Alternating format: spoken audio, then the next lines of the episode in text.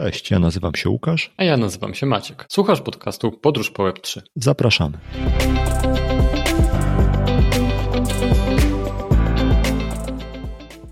Cześć Maćku. Cześć Łukasz. Co tam słychać dobrego? Trudne pytanie. Jest kolejna klęska, więc nie wiem, czy spojrzeć na to z perspektywy takie, że to jest opportunity, czy że jednak się coś wysypało fest. No nie wiem. W sensie chyba w ogóle na rynku jest dużo spadających dóbr czy tam asetów, więc myślę, że to nie jest nic jakiegoś takiego, co występuje tylko w krypto, ale ogólnie jest powszechne. Wszyscy na to czekali, tak? Może tak być.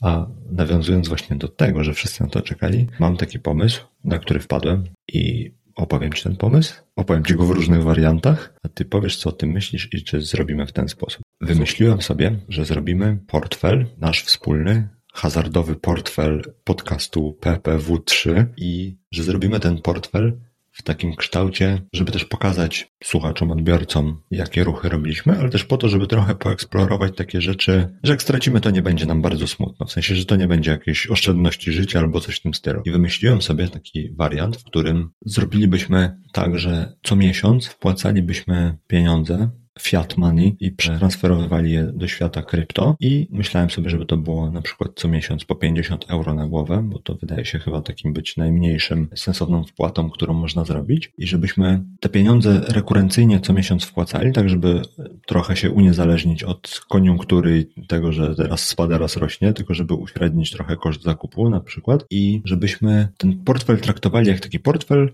trochę no, hazardowy, że jakby nie bawimy się tam w trzymanie stablecoinów albo w akumulowanie bitcoina tylko po to, żeby pokonać inflację, tylko raczej pod takim kątem, żeby maksymalizować zysk, ale też bez wchodzenia w jakieś takie świecące się bardzo, bardzo na czerwono obszary i też pod kątem tego, żeby się pobawić i popróbować sobie rzeczy, które jak stracimy, to stracimy, ale nie będzie z tego jakiejś wielkiej tragedii. I żeby spróbować na przykład to zrobić przez rok, czyli 12 razy wpłacić po 100 euro, czyli 1200 euro i zobaczyć na przykład za jakiś czas, znaczy ustalić sobie takie checkpointy gdzieś po drodze, czy to będzie co miesiąc, czy co kwartał, co tam się wydarzyło, jak to performowało, co się udało zrobić, a po takim roku zrobić taki twardy checkpoint, żeby zobaczyć, jak to urosło, spadło, co się z tym wydarzyło, co było mądre, co było niemądre.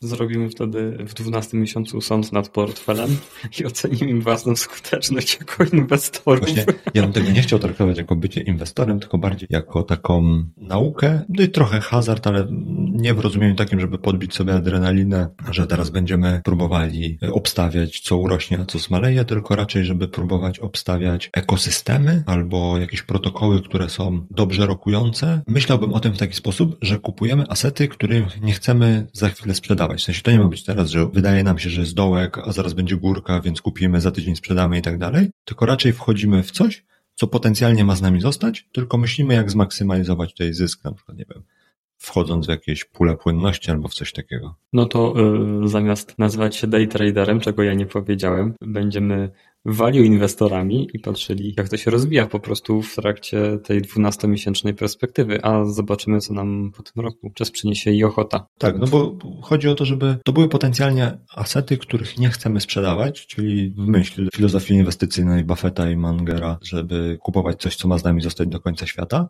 tylko nie po to, żeby to tylko trzymać, ale też po to, żeby coś z tymi tokenami robić, czyli na przykład właśnie wrzucać w jakieś pule płynności, czy cokolwiek innego, co nam przyjdzie do głowy po drodze, żeby jednak starać się maksymalizować potencjalny zysk z tego i trochę podotykać i posprawdzać, jakie są możliwości, co da się zrobić i wykręcić z tego jak najwięcej. Jestem za. Jest jeszcze taki obszar tego, żebyśmy tak inwestowali z taką regularnością, bo poza asetami, które no, są po prostu projektami, tak, które mają swój token, mają fluktuacje i na tym można powiedzmy, wierząc w dany projekt, liczyć na to, że on wraz z upływem czasu będzie coraz bardziej wartościowy, no to przecież te asety też pozwalają na udział w projektach, na głosowanie na różnego rodzaju proposale i to też jest możliwość wpływania na kształt. Oczywiście z naszymi 50 euroskami na głowę nasz kształt będzie minimalny, ale co do zasady będziemy mogli partycypować. Tak sobie o tym myślę. W sensie bardzo bym nie chciał, żeby to był jakiś taki typowy trading, jak z kryptokanałów na YouTube, że będziemy rysować wykresy i patrzeć, czy tu się jakaś formacja robi, w związku z tym urośnie o 15% i przerzucać te tokeny z jednych na drugie, tylko raczej pod kątem takim, że jest jakiś właśnie projekt, jest jakiś protokół, który wydaje się, że jest ok, że coś może z niego być, że to nie jest tylko jakiś scam i myślimy, jak to zrobić, żeby zmaksymalizować te wsadzone pieniądze. I teraz mam tutaj rozwidlenie na trzy ify w moim pomyśle. Możemy zrobić tak. Możemy kupować po 50 euro czegoś, czy to będzie Ether, czy jakiś stablecoin, cokolwiek i zbierać je do wspólnego worka i razem dyskutować, w co wchodzimy, w co nie wchodzimy, jakie robimy ruchy i po prostu będziemy robić, jakby wiesz, jedną pulę, którą zarządzamy. Druga opcja jest taka, że każdy nas wkłada w ramach jednego portfela po 50 i każdy zarządza jakby swoimi i patrzymy potem, kto co robi i na przykład dzielimy się, że no nie wiem, ja robię fantoma, ale nie dotykam poligona, ty robisz poligona, ja go nie dotykam i każdy sobie jakby w swoim poletku robi w jakiś sposób sobie, no potem zdajemy relację z tego. Albo trzecia opcja jest taka, że bawimy się w wyścigi trochę, to znaczy każdy bierze połowę, każdy robi z nią co chce i co jakiś czas patrzymy, komu lepiej idzie. Takie sobie wymyśliłem, że mogą być wariacje na temat tego.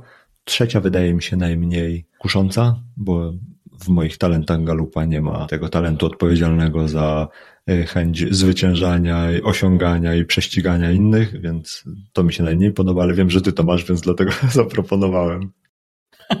O, taki ukłon w moją stronę. Dziękuję bardzo, Łukaszu. Ale to wiesz, wystawiasz piłeczkę i mi, i sobie. Musisz wybrać. Wydaje mi się, że te dwa pierwsze pomysły są najbardziej realizowalne, dlatego że wspólna sakwa 100 euro miesięcznie nowych pieniędzy do obrotu, no jest chyba wystarczająca do tego, żeby robić to razem. Jeżeli będziemy robić dwa portfele równolegle po 50 euro, no to to jest raczej mała kwota to są znowu homeopatyczne wartości i okej, okay, na tych alternatywnych blockchainach, na Poligonie, na Fantomie można się tym bawić, ale no te opłaty mimo wszystko, jeżeli będziemy robić parę operacji więcej, no to będą mocno wpływały na to, że tego budżetu tam nie będzie dużo zostawał. Tak samo jeżeli będziemy wpłacać fiata, no to za opłaty on-rampowe też będziemy na dwie transakcje więcej marnować niż korzystać z tego, więc z takich pobudek pragmatycznych sugerowałbym robić tak, że będziemy wpłacać po 50 euro jednym on-rampem, że tak powiem, na wspólny portfel, a raz w miesiącu będziemy na ten temat dyskutować i to też będzie wartość dla słuchaczy, żeby usłyszeć, jak się kłócimy na temat tego, gdzie zainwestować nasz wspólny majątek. Podoba mi się ta wizja. Tak w dużym skrócie to robimy w ten sposób, że zbieramy razem 100 euro, wymieniamy je na jakieś krypto i dyskutujemy wspólnie o tym, w co je wrzucić i jak nimi obracać. Nie robimy żadnych y, dzielenia tego na poszczególne osoby, żadnych wyścigów. Po prostu staramy się, korzystając z kolektywnej wiedzy nas obu, wymyślić, co zrobić z tymi pieniędzmi, tak żeby wykręcić jakiś sensowny zysk. Mam taką tezę, że dobrze by było, żebyśmy nie dotykali Ethereum. Po prostu opłaty za gaz nas zjedzą. Lepiej, żebyśmy pomyśleli o tych też takich mniej wyeksplorowanych blockchainach, tak na pierwszy rzut myślałem sobie o tym, żeby to był Phantom, Avalanche i coś jeszcze, żeby na przykład były trzy, ale to nie muszą być koniecznie trzy. Phantom i Avalanche wydają mi się takimi sensownymi pomysłami, dlatego że już w nie kiedyś wszedłem i już trochę wiem i z grubsza wiem, jak to tam działa i co tam jest, ale zastanawiam się nad tym trzecim albo kolejnymi. Masz jakieś pomysły? W momencie, kiedy te spadki są tak duże na Ethereum i większości innych blockchainów, Phantom się trzyma o dziwo wspaniale wręcz. Nie wygląda na to, żeby w ogóle dotknęła ta zła pasa Fantoma, w przeciwieństwie oczywiście do Ethereum. Mocno Polygon i Avalanche też. Solana też tak so-so sobie radzi, że tak powiem, ale Phantom na tle Ethereum no to jest y, wręcz y, zwycięski.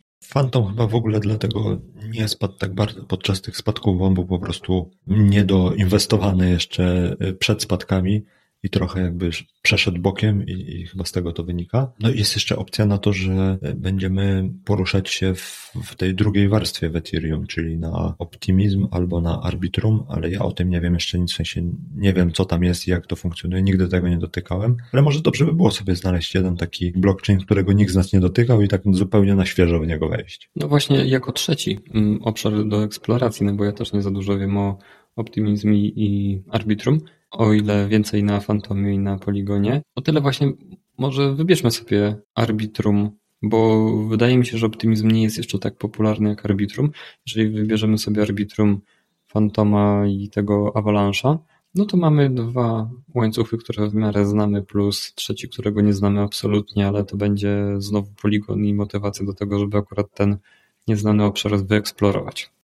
No okej, okay, to możemy tak uznać, jak w drodze jakiegoś researchu pod kątem arbitrum uznamy, że jednak nie, to najwyżej jeszcze możemy zmienić. Nie podpisujemy tego tutaj krwią, że musi tak zostać. Jak stwierdzimy, że coś nam się nie podoba, to możemy też wyjść z danego protokołu i po prostu zmienić. Okej. Okay. Skoro mamy trzy protokoły ustalone, a na wszystkie trzy naraz nie starczy pewnie tych 100 eurasków, no bo to znowu będą homeopatyczne ilości. Masz jakieś pomysły co do Fantoma obecnie? No bo to chyba jest nam obydwu najbliżej znany e, projekt, więc czy masz tutaj coś, co ci chodzi po głowie, nad czym moglibyśmy się skupić w tym pierwszym miesiącu inwestycji? Wiesz co, na Fantomie tak naprawdę jest kilka takich miejsc, w których można by było spróbować podziałać. Pierwszy to jest Tomb, który jakby tworzy takiego stablecoina, który się nazywa Tomb, y, który ma być jakby odpowiednikiem FTMA i tam jest taka pula płynności, która w teorii nie powinna mieć tej nietrwałej straty, no bo Tomb stara się zbalansować, żeby kosztować dokładnie tyle co FTM. Tam jest chyba APR na poziomie 120% teraz, czy coś takiego, ale no to jest raczej coś takiego, w co się wkłada pieniądze i po prostu i trzyma, no nie? I, i, i liczy się na to, że to sobie będzie cały czas zarabiało. Tam się dostaje tą nagrodę w takich tokenach, które się nazywają T-share, które są share'ami w Tom Finance. One swego czasu bardzo dobrze stały, w sensie były bardzo duże wzrosty, no teraz spadły tak jak, dużo innych tokenów, nie wiem, czy to nie jest trochę za konserwatywne mimo wszystko. Sorry, że ci przerywam, Łukasz, ale to jest dobry na prezent na gwiazdkę, o czym tak, rozmawialiśmy tak, tak, bo to jest odcinku. Y, Także tak, wrzucić i tak. zapomnieć. Tak. Co innego możemy zrobić, gdzie będzie troszeczkę ruchów, które powiedzmy pozwolą nam pokazać, o co chodzi w tym świecie krypto. Mhm. Wiesz co, wydaje mi się, że są te pule płynności na, na Reaperze, te pule płynności, które się wrzuca i które mają codziennie jakby są spieniężane, że tak powiem to to jest jedna z rzeczy. Można by tam poszukać jakiejś puli płynności, w którą chcemy wejść i, i część pieniędzy tam ulokować. Kolejna rzecz to jest coś takiego, co się nazywa Liquid Driver. To też są pule płynności, które się tam wrzuca i, i dostaje się nagrodę w tokenie, który się nazywa LQDR. Tam też są całkiem niezłe APR-y. Tego Liquid Drivera nie znam akurat. Różni się jakoś znacząco od Reapera na przykład? No, różni się tym, że dostajesz nagrodę w tokenie tym LQDR, no, który też no, jakby podlega fluktuacjom jakimś na rynku, ale no tam też są całkiem niezłe APR-y, więc można tam mhm. tego spróbować.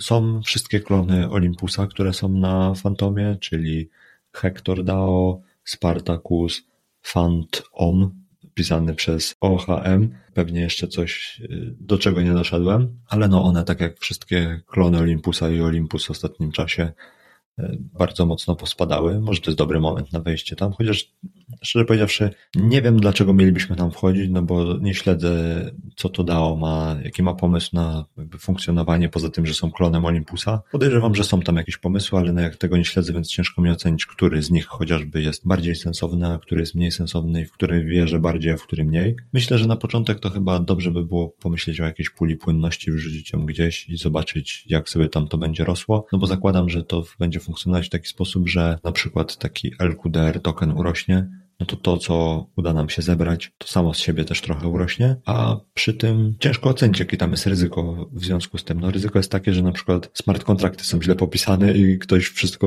stamtąd no tak. wyciągnie. Tak było z, na Fantomie z Grim Finance, który chyba był... Tak, jestem... Jesteś beneficjentem. Jestem ofiarą.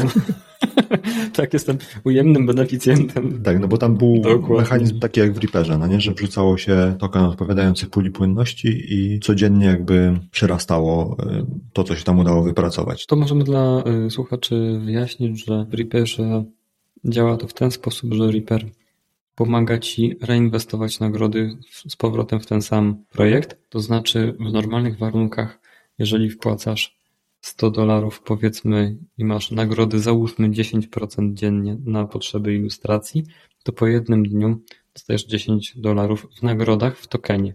I teraz, jeżeli zapomnisz na tydzień o tym, to masz tylko powiedzmy 70 dolarów ekstra, bo nagroda jest naliczana od podstawy 100 dolarów. I teraz jest to niewykorzystany potencjał, no bo trzeba byłoby za każdym razem reinwestować z powrotem ze 100 dolarów 10 dolarów z powrotem mamy 110, ale dzięki temu naliczane jest kolejne 10% już od 110 i w tym momencie składamy ten procent, czego w normalnych warunkach nie ma, albo musimy robić samemu i o tym pamiętać, natomiast Reaper robi to za nas, pomagając nam osiągnąć wyższe stopy zwrotu, bo jest to procent składany. Reaper chyba sam z siebie, on w żaden sposób nie ingeruje w te pule płynności, to znaczy to są pule płynności na przykład na giełdach, na przykład na spółki słapie i on po prostu bierze tę pulę płynności i jedyne co robi to jest to, że właśnie codziennie pobiera nagrodę i reinwestuje w to samo. W sensie, że on w żaden sposób nie ingeruje, co ta pula płynności robi, nie dotyka i to jest po prostu pula płynności z innego protokołu, którą on e, codziennie odświeża, że tak powiem, no nie? Można sobie o tym pomyśleć w ten sposób, że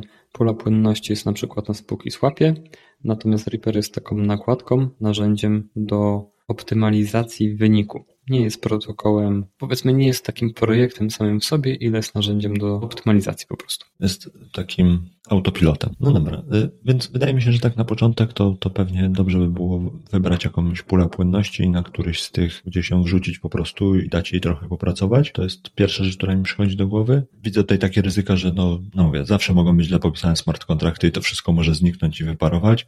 No drugie ryzyko jest takie, że e, może jakoś drastycznie spaść e, wartość tokenów, którym się dostaje nagrodę, na przykład w takim liquid driverze, to to jest druga rzecz. No trzecia jest też taka, że może stracić płynność i po prostu nie będzie się dało jakoś wymienić go na coś innego sensownego. No to to są takie główne ryzyka, które widzę. No to chyba tutaj cała ta zabawa nasza polega na tym, że wchodzimy tylko w rzeczy, które mają średnie albo duże ryzyko, a nie takie super bezpieczne. Z definicji nie ma innych. Tak, właśnie z definicji nie ma innych i też chcemy zmaksymalizować potencjalne zyski z tego, więc więc no nie możemy grać bezpiecznie jakoś super, no bo wtedy te zyski będą pewnie jednoprocentowe, a myślę, że zależy nam na tym, żeby były przynajmniej dwuprocentowe, znaczy dwucyfrowe. Sky is the limit. Jak szaleć, to szaleć. Na Avalanche'u wiem, że jest taka giełda, która się nazywa Trader Joe, tam też są pule płynności.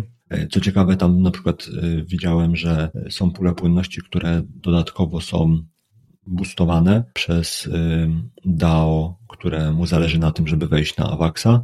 Tak zrobił na przykład Olympus, że jest pula płynności AVAX na GOMA, która normalnie ma tam APR tam powiedzmy 8%, nie, tak rzucam sobie, nie wiem czy 8%, ale jest dodatkowy boost skarbca Olympusa, żeby właśnie zwiększyć obrót na AVAXie i jest dodatkowo plus na przykład 30% dodatkowego APR-u z faktu tego, że DAO przekierowało część środków na to, żeby bardziej zachęcać ludzi do tego, żeby przejść na Avaxa z GOMami i żeby tam była większa płynność. A nie pachnie ci to jakimś takim rigowaniem marketu, że się tak pięknie e, wyrażę po polsku? No bo to jest taka incentywa, moim zdaniem, krótkoterminowa. No długo nie utrzymają takiego wsparcia. Teraz co się stanie, jak takie wsparcie się skończy? Trochę tego nie kupuję jako sustainable idea, no nie, po prostu, nie. że to się szybko, szybciutko wyczerpie. Nie, no wiesz, tam jest w ogóle możesz przeczytać sobie, jaki jest cap na dodatkowe wynagrodzenia i właśnie te incentywy na Awaksie. W sensie, no oni tam ustalili, że nie wiem, powiedzmy 200 milionów jest, żeby rozdać w ramach tego zbustowanego APR-u jak to się skończy, to zostanie ten podstawowy APR. Chodzi tylko chyba o to, żeby zachęcić ludzi, którzy mają na przykład GOMy na Ethereum, żeby je przez bridge przenieśli na Avaxa, żeby umieścili je w puli płynności po to, żeby jak ktoś chciałby na Avaxie kupić sobie GOMa, to żeby była dostępna płynność, a nie żeby musiał czekać, aż się pojawi ta płynność albo coś takiego. Więc no to na pewno nie jest jakieś długofalowe i to jakby ze swojego założenia ma się skończyć prędzej czy później, ale no póki jest, nie widzę też jakiegoś większego problemu, żeby z tego skorzystać. Tak długo jak to właśnie nie jest Ethereum, gdzie opłaty za gaz są jakieś bardzo duże i przy małych kwotach to zjadają wszystko. Myślę, że to jakby nie będzie też problemem, żeby potem na przykład z tego wyjścia, jak to się skończy, bo opłata za wyjście no nie zje nam 70% zysku wypracowanego. To pokazuje trochę, jak ten świat Web3 wygląda, bo pojawia się na przykład okazja, że jest boost innego projektu, no i teraz załóżmy, że w to wchodzimy, wiemy, że to się szybko skończy, no i co się stanie, jak to się szybko skończy? Liquidity będzie spadało i będzie może trochę trudniej to wymienić i odzyskać. Być może spadnie wartość tego tokenu na tym łańcuchu troszeczkę. No i teraz trzeba się rozejrzeć za inną okazją tego typu, tak? No bo jeżeli mamy 30 parę procent, no oczywiście na potrzeby dyskusji taka konkretna wartość APR jest przyjęta, no ale jeżeli to się kończy, no to trzeba szukać innych okazji, o tym samym kalibrze, no bo wtedy potencjał się traci, tak? No i co? I koło się napędza. Trzeba znaleźć nowy projekt, wycelować w dobry moment, żeby z niego wyjść i tak dalej, i tak dalej. I się okazuje, że to się staje twój normalnie day job, taki szukanie nowych projektów i nowych okazji. Teraz w tej naszej dyskusji ukazuje to, jak wygląda taka zabawa z Web3. Szukanie projektów, ocena, kiedy ten, ten projekt osiągnie swoje maksimum, i próba wyjścia z tego projektu w odpowiednim momencie. Oczywiście nigdy nie wiadomo, kiedy jest odpowiedni moment, bo jak rynek tąpnie, tak jak ostatnio, no to najlepsze rachuby tego nie przewidziały. Jest ryzyko, jest zabawa, no i teraz trzeba jeszcze to lubić. No jestem bardzo ciekawy, jak ten nasz portfel za 12 miesięcy będzie wyglądał, właśnie biorąc pod uwagę to, że będziemy szukać takich dobrych okazji, a jednocześnie robić trochę ruchów, żeby te pieniądze krążyły po projektach i żeby była z tego wartość edukacyjna i dla nas, i dla słuchaczy. Ale wiesz co, ja myślę, że chyba bym nie przyjmował do końca takiego założenia, że będziemy wychodzić z tych projektów aż tak często. Wydaje mi się, że te comiesięczne wpłaty spowodują, że jakby będziemy wiedzieli, że są kolejne pieniądze do zainwestowania w jakiś projekt, czy w jakiś token, czy w jakąś pulę płynności, a te projekty, które będą dobrze funkcjonować, to jakby no nie ma co z nich wychodzić. W sensie, jeżeli będą spoko projekty, które będą dobrze performować, w których nie będzie widać żadnych jakichś ryzyk albo nic się nie zmieni spektakularnie, żeby był sens z wychodzić, to myślę, że one zbudują nam taką podstawę, która nam będzie generowała jakiś potencjalny zysk, który będzie stały i będzie jakaś część portfela, którą będziemy właśnie regularnie obracać po to, żeby znowu znaleźć taki protokół, który ma z nami zostać na dłużej. Wcale się nie zdziwię, jak znowu zadziała tutaj zasada Pareto, czyli 20% y, projektów przyniesie nam 80% zysku. To mogą być takie projekty, które będą z nami na przykład przez cały rok i one będą nam przewidywalnie, stopniowo przynosić zysk a resztą pieniędzy będziemy obracać w różnych innych projektach, szukając kolejnych, które zwiększą te 20%. Obawiam się, że to zasada zadziała również w drugą stronę, że 20% projektów przyniesie nam 80% straty. Tak, to w sumie można by było do, do tego w ten sposób. 20% projektów przyniesie nam 80% ruchów, a 80% Dokładnie. przyniesie 20%. To, co musimy zrobić, to musimy sobie już, no chyba poza podcastem dogadać się, jak to tak logistycznie robimy, w co wchodzimy, i myślę, że co, na przykład raz w miesiącu będziemy zdawać jakiś taki krótki raport z tego, co robiliśmy, jak to wygląda, Plus no ten portfel będzie się dało też podglądać, więc jak ktoś będzie chciał zobaczyć sobie bardziej na bieżąco albo patrzeć jak to wygląda w danym momencie, no to przecież będzie mógł sobie to zobaczyć, obejrzeć, a my raz w miesiącu będziemy robić podsumowanie, a taki sąd nad portfelem zrobimy w styczniu albo w lutym 2023 i zobaczymy co z tego wyniknęło i zobaczymy czy będziemy to kontynuować, czy po prostu zamkniemy, bo stwierdzimy, że okay. nie mamy czasu, chęci albo czegokolwiek innego. Brzmi jak plan. No, Bardzo fajnie. To co? Okay. Chyba na dzisiaj wystarczy. Idziemy dyskutować o tym, co i jak zrobić. Jak odpalimy, będziemy dawać znać, gdzie można podglądać ten portfel i pewnie za miesiąc albo za trochę ponad miesiąc opowiemy, jakie ruchy były na nim poczynione, co się udało, co się nie udało. Będziemy sobie w ten sposób działać. Dzięki wielkie za dzisiaj. Dzięki wielkie Maćku, trzymaj się, hej. Dzięki za wysłuchanie kolejnego odcinka podcastu Podróż po Web 3. Żeby nie przegapić kolejnych odcinków, pamiętaj, żeby zasubskrybować ten podcast w swojej aplikacji do podcastów. Wejdź również na www.ppw3.pl i zapisz się do newslettera. Otrzymasz dzięki temu powiadomienie o każdym nowym odcinku oraz dodatkowe materiały. Dzięki i do usłyszenia. Cześć.